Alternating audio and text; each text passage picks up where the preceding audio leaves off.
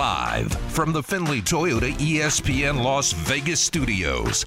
ranked uh, above 80th. Hey, Ed, can you hear us? Hello? Oh boy. Oh boy. Oh boy. Oh, this is not Hello? good. This is the Press Box On Tyler, you defense. there? Come on! with Graney and Bischoff. Ed, disconnect! Tyler, you there? Ed, check your phone! You're sending us messages. Yes, we hear you. Disconnect! On ESPN Las Vegas. Did you hear me saying hello and you were yelling at me to disconnect? Yes, I was. That's Oh, that's absolutely awesome. Ah, the days of clean feed in the pandemic. We missed them so much. Was that that had to be a clean feed pandemic? Yes, absolutely. No doubt about it. There's no question about that. We're all in the same room today, though, so Yeah. we'll probably have plenty of problems anyway. Good to start the show with the uh, Celtics broadcast. Uh, the Celtics Homer broadcast, guys. Uh, that was good. Uh, what's going on? It's a Monday. It is. I don't know. You're gone most of the week, so Raiders uh, Yeah. mandatory minicamp. We're going to see if everyone shows up. you're gonna you're you're gone, and you're gonna stand eight football fields away. Yes. they're gonna put another one in between you. And it's going to be like 111 this Yeah, week. Yeah, it's gonna be really hot, Yeah. and It's going to uh, be good. And then maybe you'll get to talk to Derek Carr this week, maybe not. I will not forget my uh, binoculars. All right, I'm excited for the binoculars.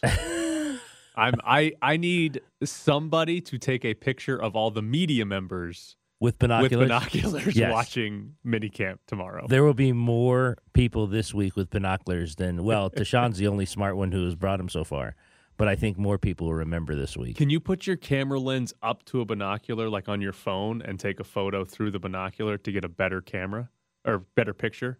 I'll I try don't that. think that's I how do that works, I do have three hours in 111 degrees, so I can try a lot of stuff with my phone. I look. I, I would look forward to that. A binocular. So binoculars, and then put my phone up.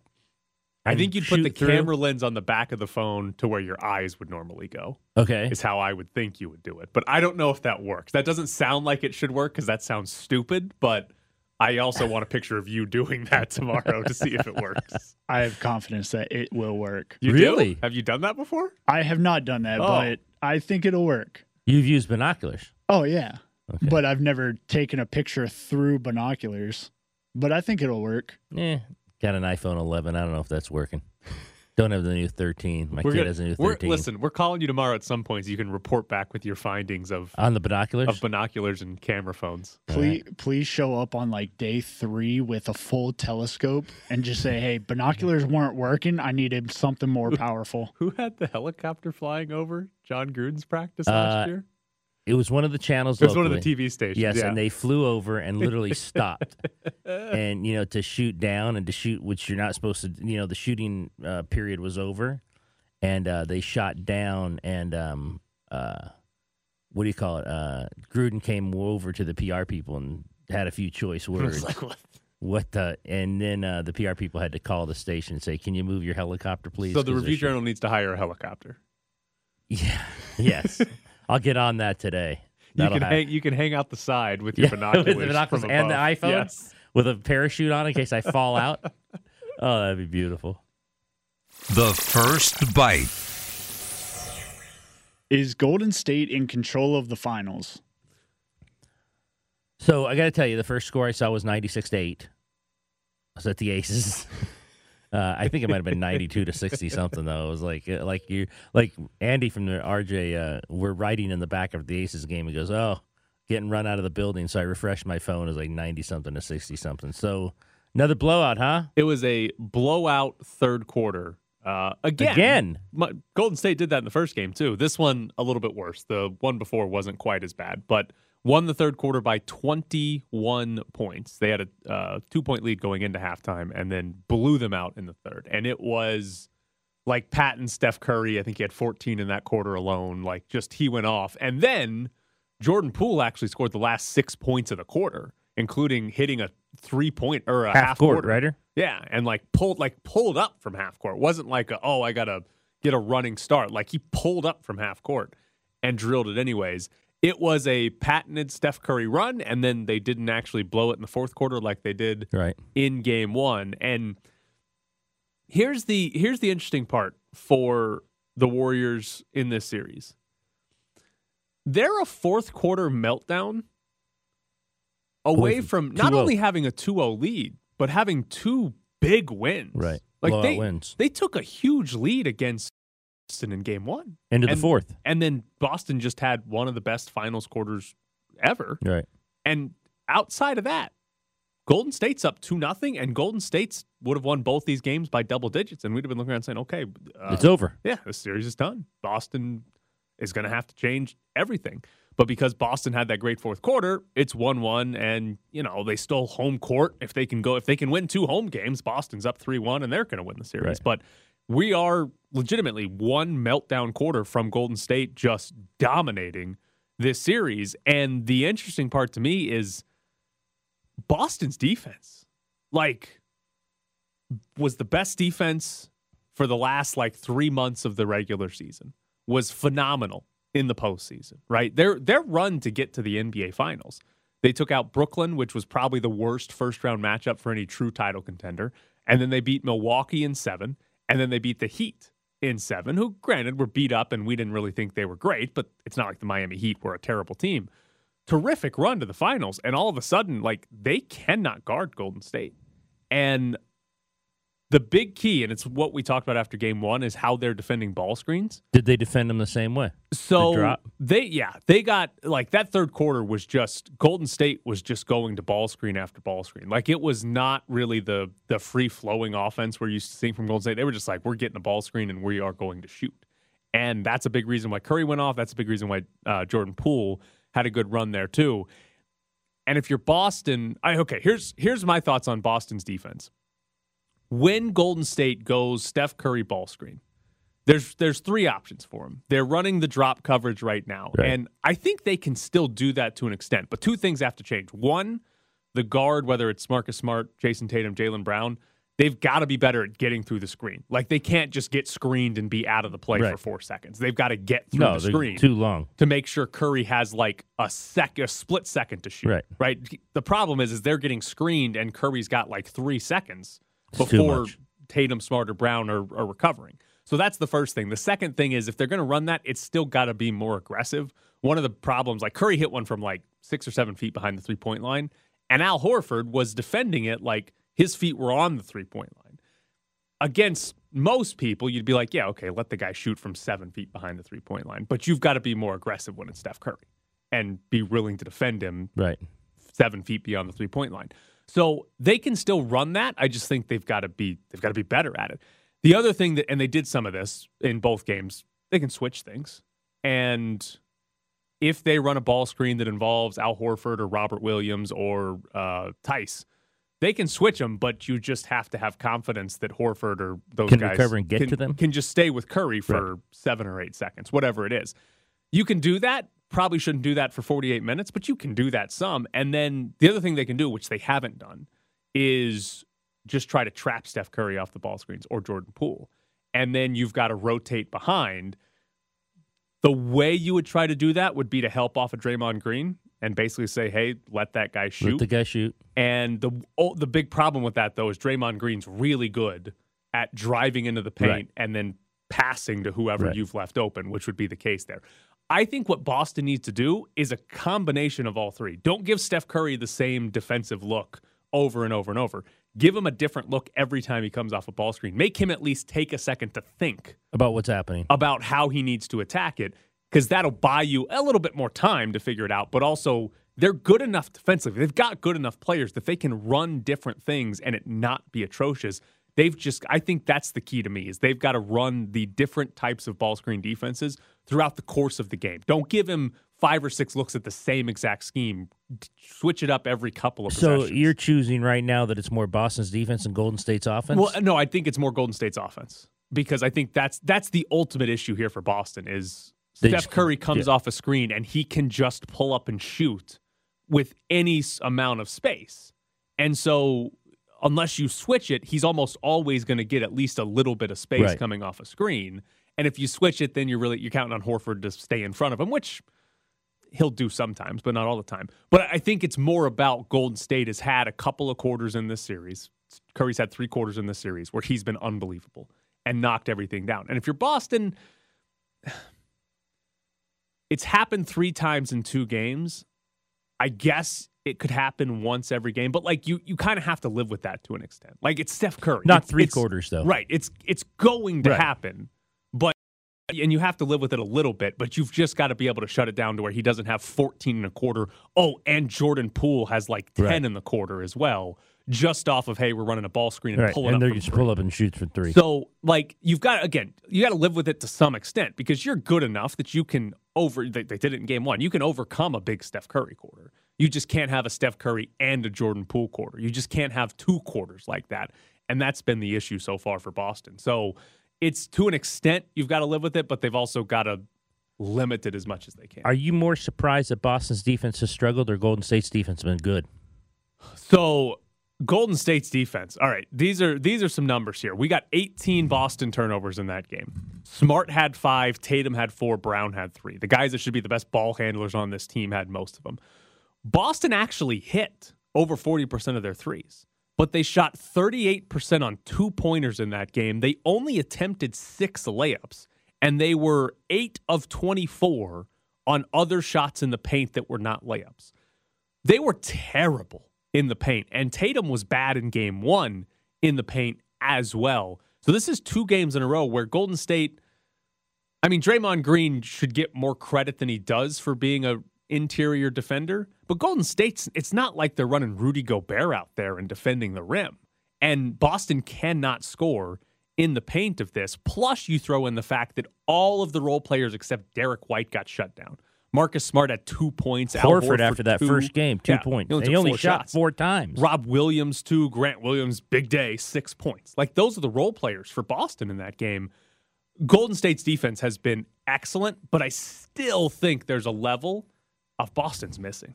Like Boston's, they've got to finish better inside the paint. It just, it just has to happen for them to have any chance to come back and win the series, especially if you're going to have Curry go off for five or six minutes at a time.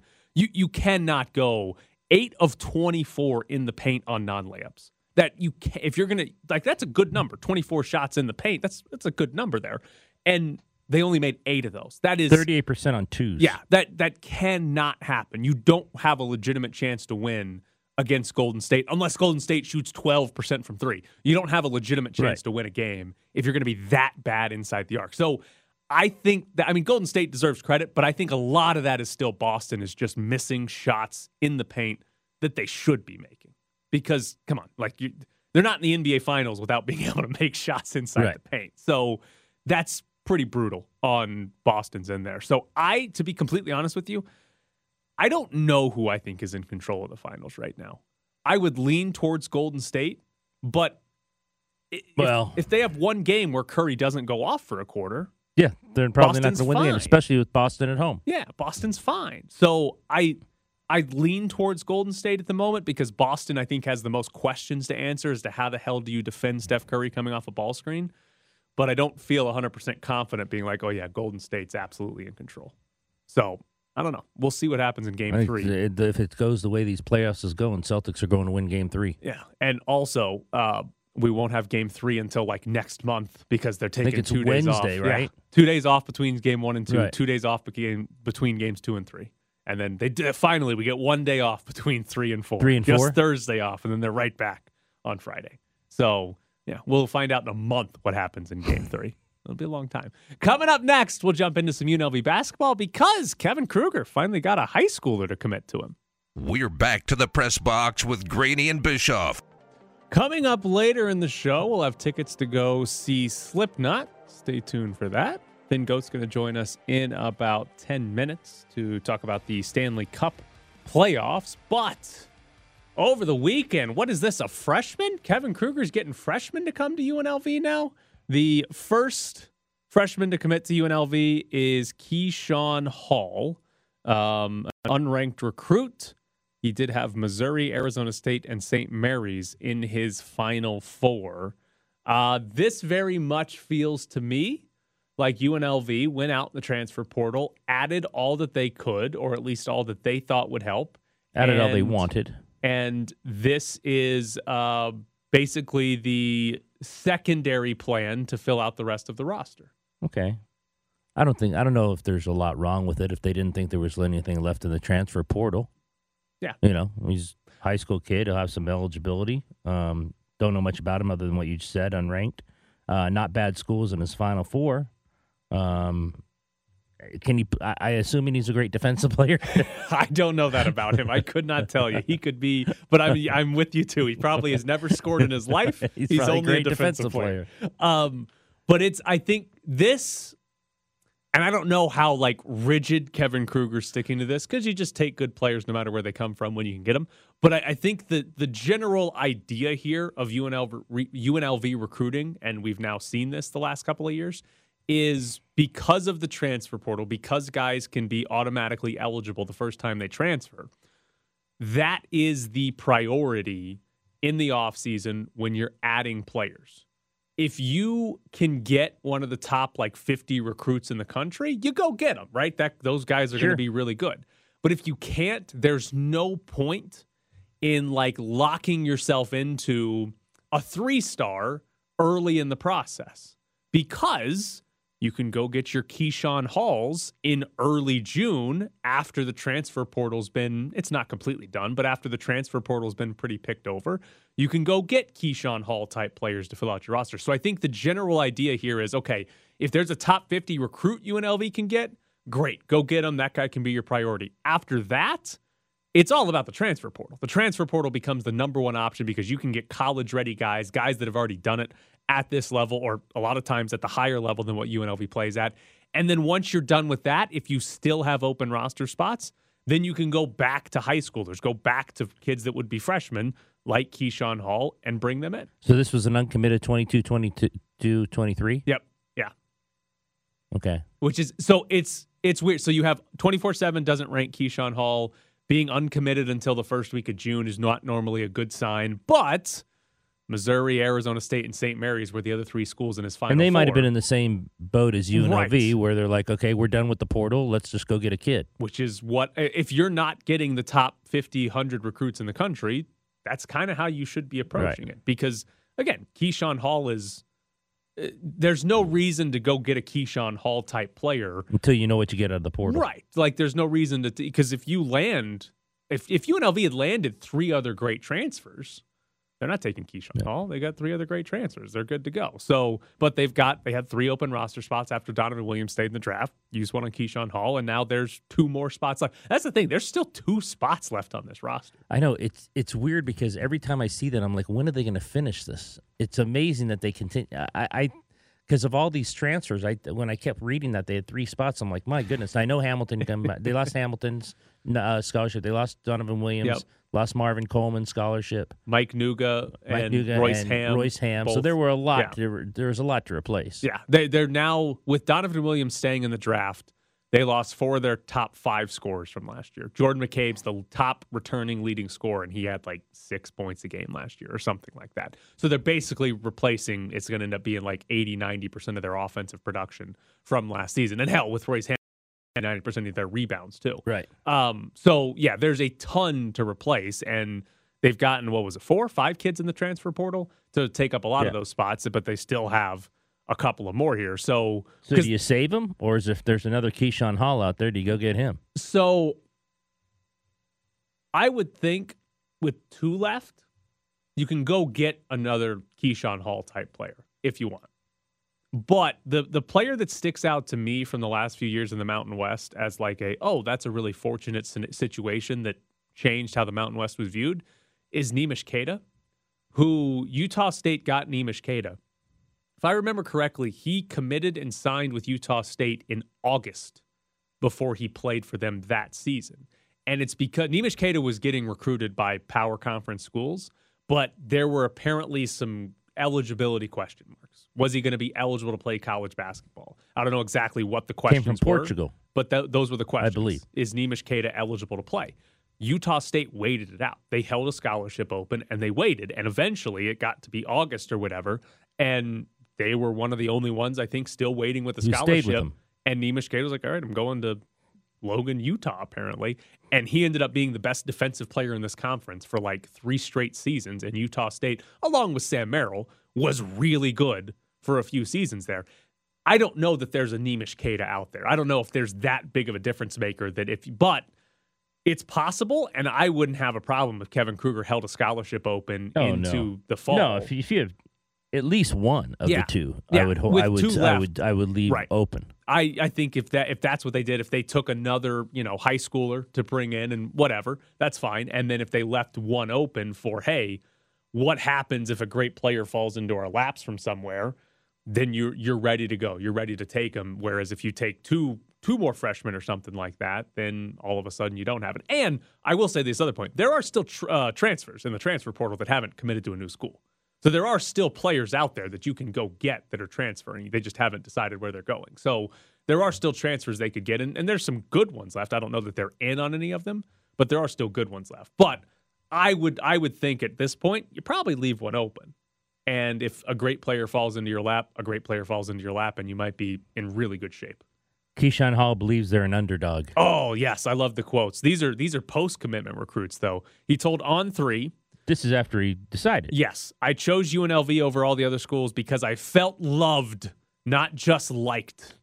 They said they needed me, not just wanted me.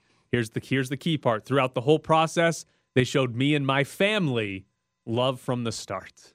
Uh, he also said, I'm big on underdogs and I want to put UNLV back on the map. The program is headed in a great direction, and I want to be a part of that and help them get to the tournament.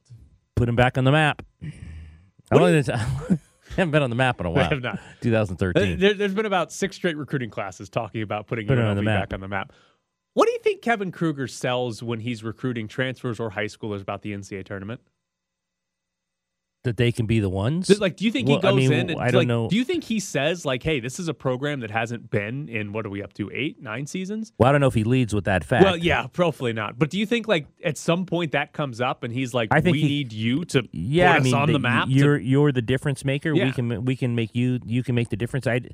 Wh- how else would he sell it? Yeah, well, I mean, you could completely ignore it to some degree, I guess, if they ask about it, but you could completely ignore it. But I do wonder, like, that probably works on a lot of people. The idea of, hey, Oh, it strokes the ego. right, hey, Sure. this this program, it's been Sure. like it's been a tough decade, but you're the difference. You're the difference. You're different from the other straight recruiting. And I'd classes that haven't assume if they know anything, Missouri, Arizona States, and St. Mary's mentions it when they recruit. yeah, they're like, oh, UNLV. They haven't been in tournaments since. two- I mean, What do you think this that's is? recruiting. 1990? Yeah, What do that's what do you- recruiting. What are you going there for? Yeah, I I would guess so too. Especially if you're you know St. Mary's and you're like, and we go to the tournament every year. Right. Like, Yeah. we're- We're always there. We don't we don't ever go very far, but we're there. We're- we're always in it. time. We'll lose to Gonzaga by 15 at some point during the season too, but we'll be in the NCAA tournament. So I just I think that's a that's an interesting tactic to to be like you're the difference maker in the transfer portal or to high schoolers, and it probably works to some degree or works on some. I'm just, there's some kids that are probably like, well, I don't want to be the difference maker. I just want to go.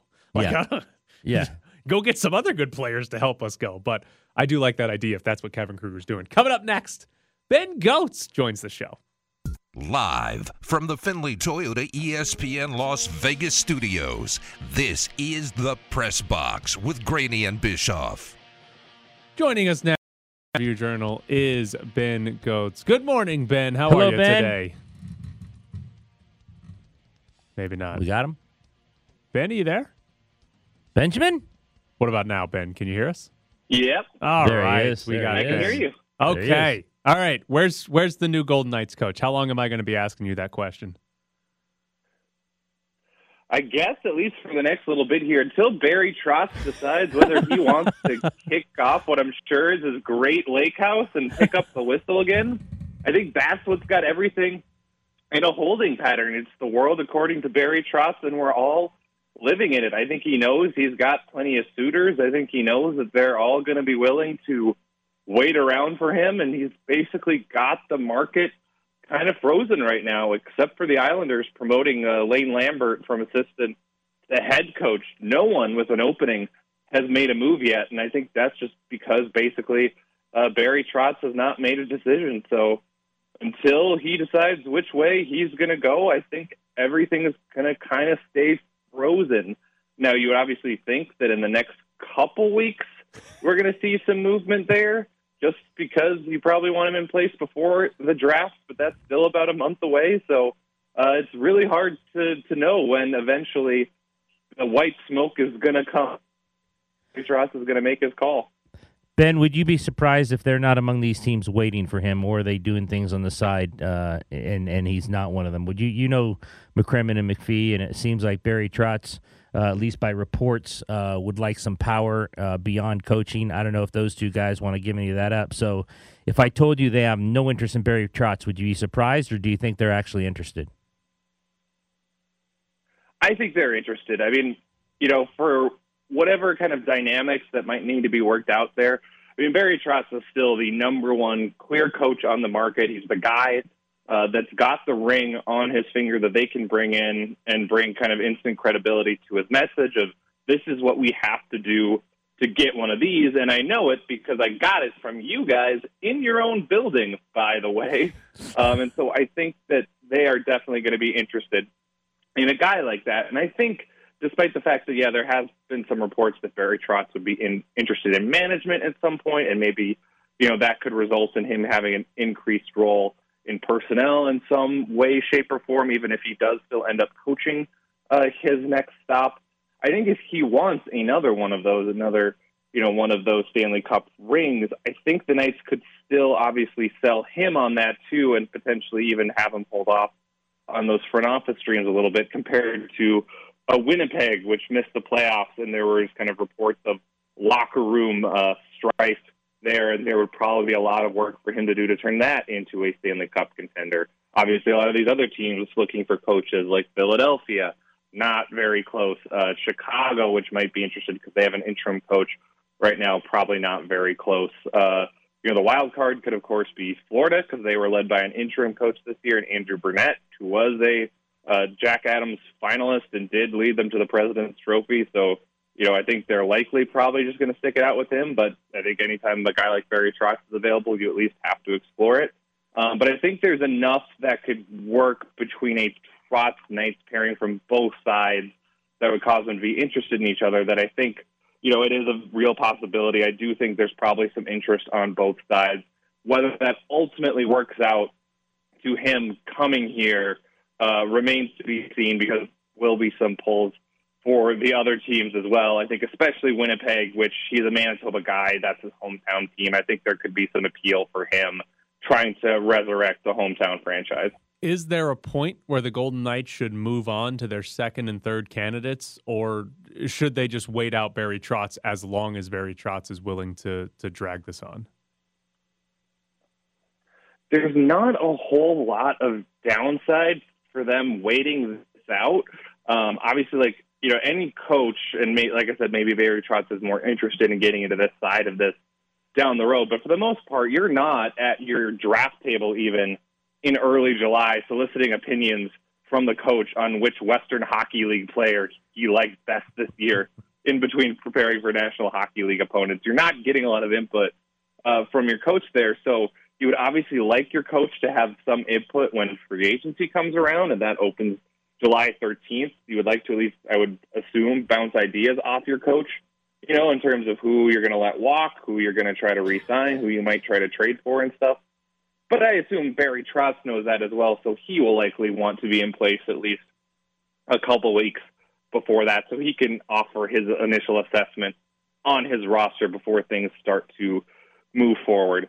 So until we creep a little bit closer to that, you know, free agency date, until we get to like the beginning of July, I just don't think there's a huge sense of urgency here because for the most part, your coach is not, you know, doesn't have a lot to do right now outside of assess how the season went, you know, evaluate systems, coaches, players, and all that. And you assume Barry Trotz, who's been through this a number of times, could get up to speed fairly quickly and honestly is probably doing some of his due diligence as well right now on all these different teams, so he has an idea of what he'd be walking into at any of these stops.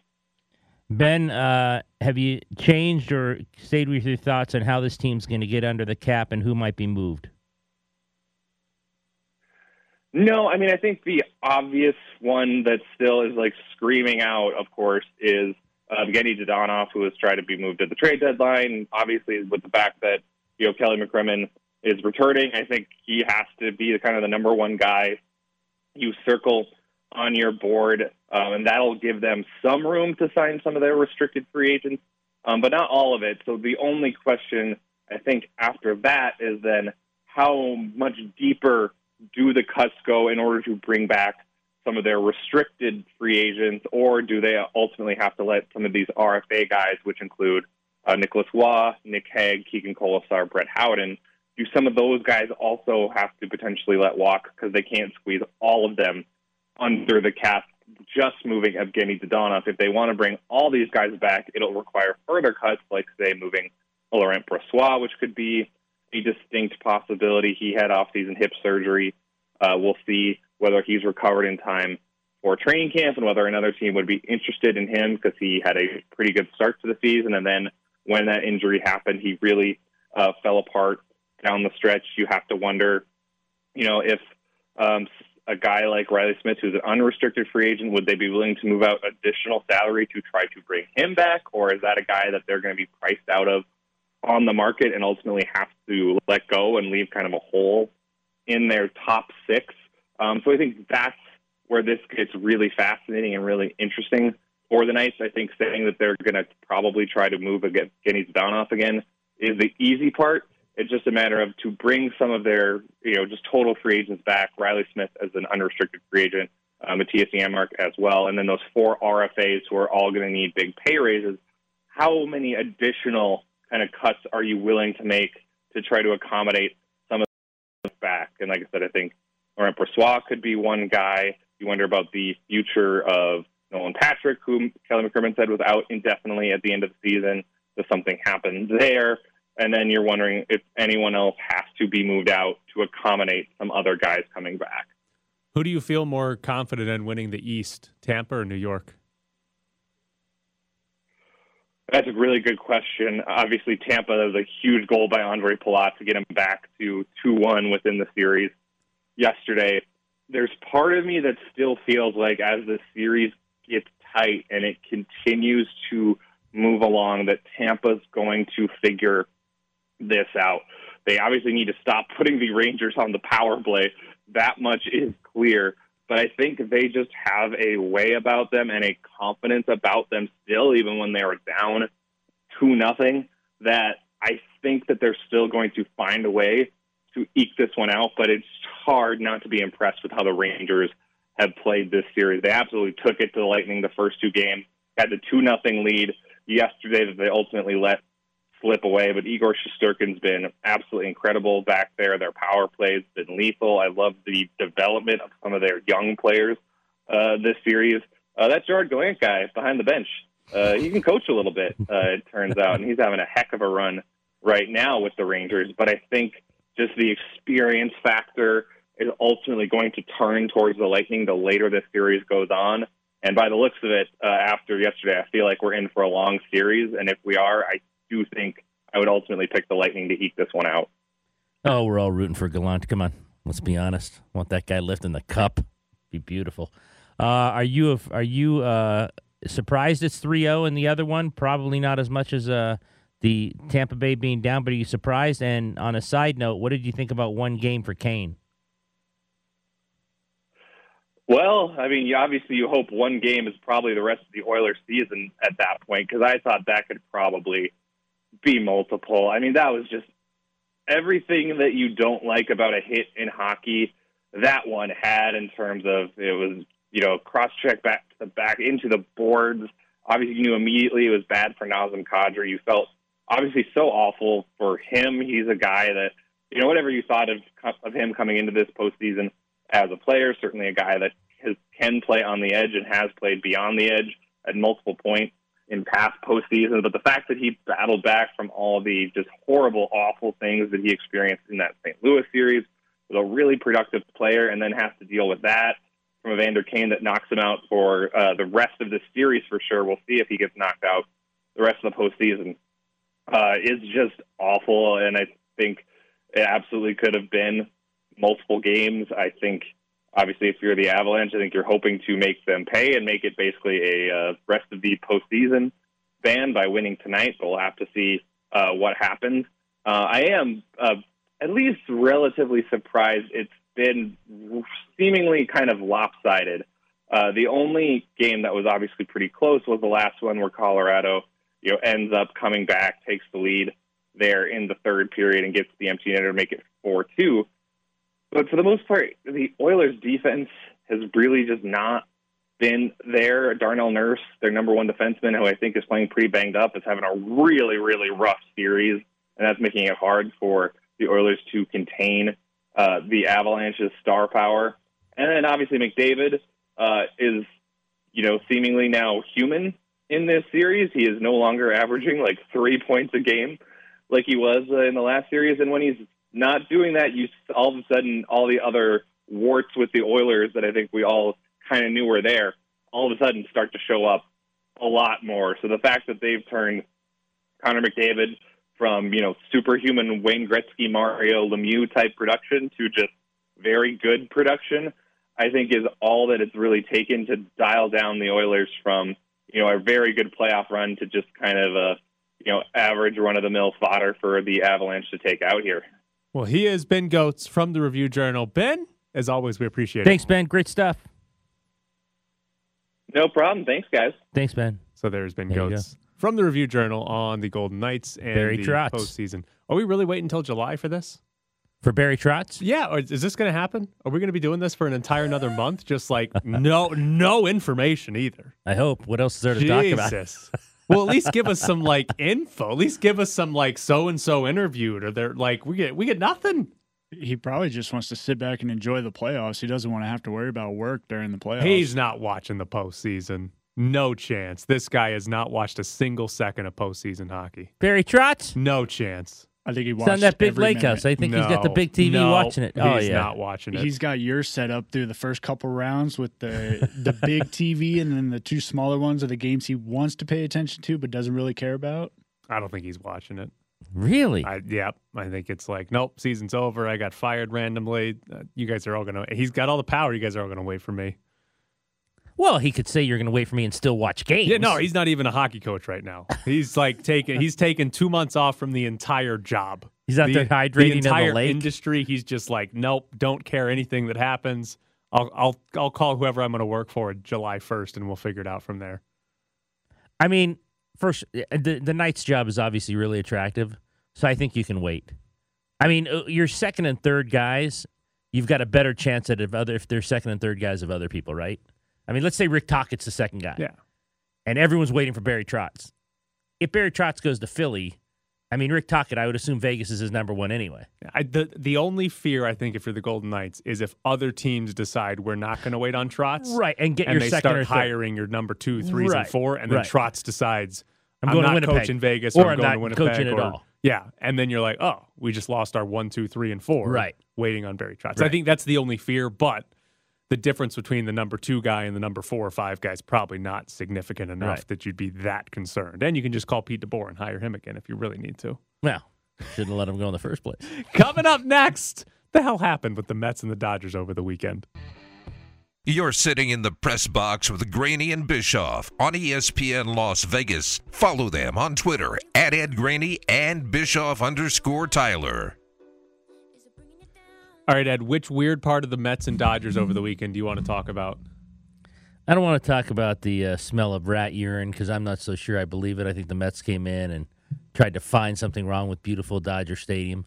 So I like the uh, Francisco Lindor missing a game because he slammed his finger in a hotel door. You think Dodger Stadium's too pristine to have the Oh, what a- smell of a, rat what a wonderful urine? place! What a wonderful Oh, place Dodger man. Stadium It's is. kind of old. Uh, yeah, they keep it up well. A lot of rats. A lot, lot of uh, lot of statues going up. Sandy's the next statue. Uh, little Koufax. Sandy Koufax statue. doesn't Yeah. have a statue. No, that surprised me actually the other day when they said he was they're putting up a statue. I'm like, he doesn't have one yet. Um, so Jackie has one. Sandy's next. Clayton's on deck. Well, in this timeline, Clayton Kershaw will get one in 2065. What do you? The next World Series win, he'll get one. Yeah. Come on, Dan. They can't put one up in October this year. Um, no, I the they filed the complaint against the Dodgers over the smell of rat urine. I think it was in the the video room. Is that where it was? Yeah, it was in the video room where they watch where they watch film before the game, or they watch go down. They run in between at bats. Well, now they have their iPads, but there's the video room. Dodgers sabotaging their opponents. No wonder they got such a good record. Once the Mets com- put the rats in there? They yeah. like run, let Once the the, Mets run around complained about it and they cleaned it up, the Mets started winning games. Yeah, Now, did they see the rats, or do they just have a professional They know- urine smeller? They do they're not from New see the rats. They know exactly what rat urine smells like. Come on, it's like the most common smell in New York, isn't They it? they do not see the rats. Yeah. Um, Yeah, that's a great point though. They know they're experts. They would they would absolutely them. be experts on rat urine. Yeah, given I trust them. New York. If there's if there's any team, it's the New York Mets and the New York Yankees. rat urine- I'm like, yeah, okay, if they say so. hey, we're walking down 50, 55th. The Mets had two injuries over the weekend. Max Scherzer, who's already on the IL, got bitten by a dog on his, His non dog. on his non throwing hand. And then Francisco Lindor missed a game in this series because he slammed his finger in the hotel door. What the hell are the Mets doing? Yeah, the slamming his finger in the hotel door, I kind of like shook my head at. I was I don't know how believable that was. Scherzer, I guess he went on a long run with his dog, and his dog was acting up, and and he just went to like try to calm him down, and the dog bit him. It was his dog. The the dog bit him. Uh, but he said he played long toss the next. It was his non-throwing hand, so I don't think. That, Well, he would have played long toss even if it was his throwing hand think- the next day. I think his oblique strain's a little more important or a little more serious than his dog biting him. Maybe he's going to come back not going to be able to catch anything with his glove. His hand still hurt from the dog bite. Be great. Uh, and we also had Oh, this is good. Saturday's is game. Uh, Mets are up by five. Ninth inning. Dave Roberts decides I don't want to use a pitcher. Right. I want to use a position player. We see that a lot. So he brings in Zach McKinstry to pitch, and the umpires have to make an announcement that Zach McKinstry cannot pitch because apparently it's a Major League Baseball rule that a position player can't pitch unless the score, the difference, is six runs. Now the umpires talked enough about it to where I think Roberts wasn't the only one who knew the rule. I didn't know it was the rule. Uh, Buck Showalter afterwards, he said, I I don't think he said he didn't know, but he didn't bring it up. The umpires were the ones that were who like, oh, eventually, who someone someone said, that. "Can we do this?" why is that a rule? I don't know. I mean, if you want to, if you want to throw a guy out there, let him throw the guy out Right. there. What, what's the point of if it's five runs or ten runs? If it's his decision to put a guy in the game, let him put him in the let him put him in the game. Right, because nobody's going to blatantly. How, and by the way, how'd you come up with the arbitrary number of six? Right. I mean, who who who, who sat in the in the in the closet and said, "Well, let's go with six on this one." I did not know that was rule. I also have to didn't- imagine there's got to be an extra innings caveat to that rule. If you get into like the 22nd inning, you've got to be allowed to bring in your left fielder, right?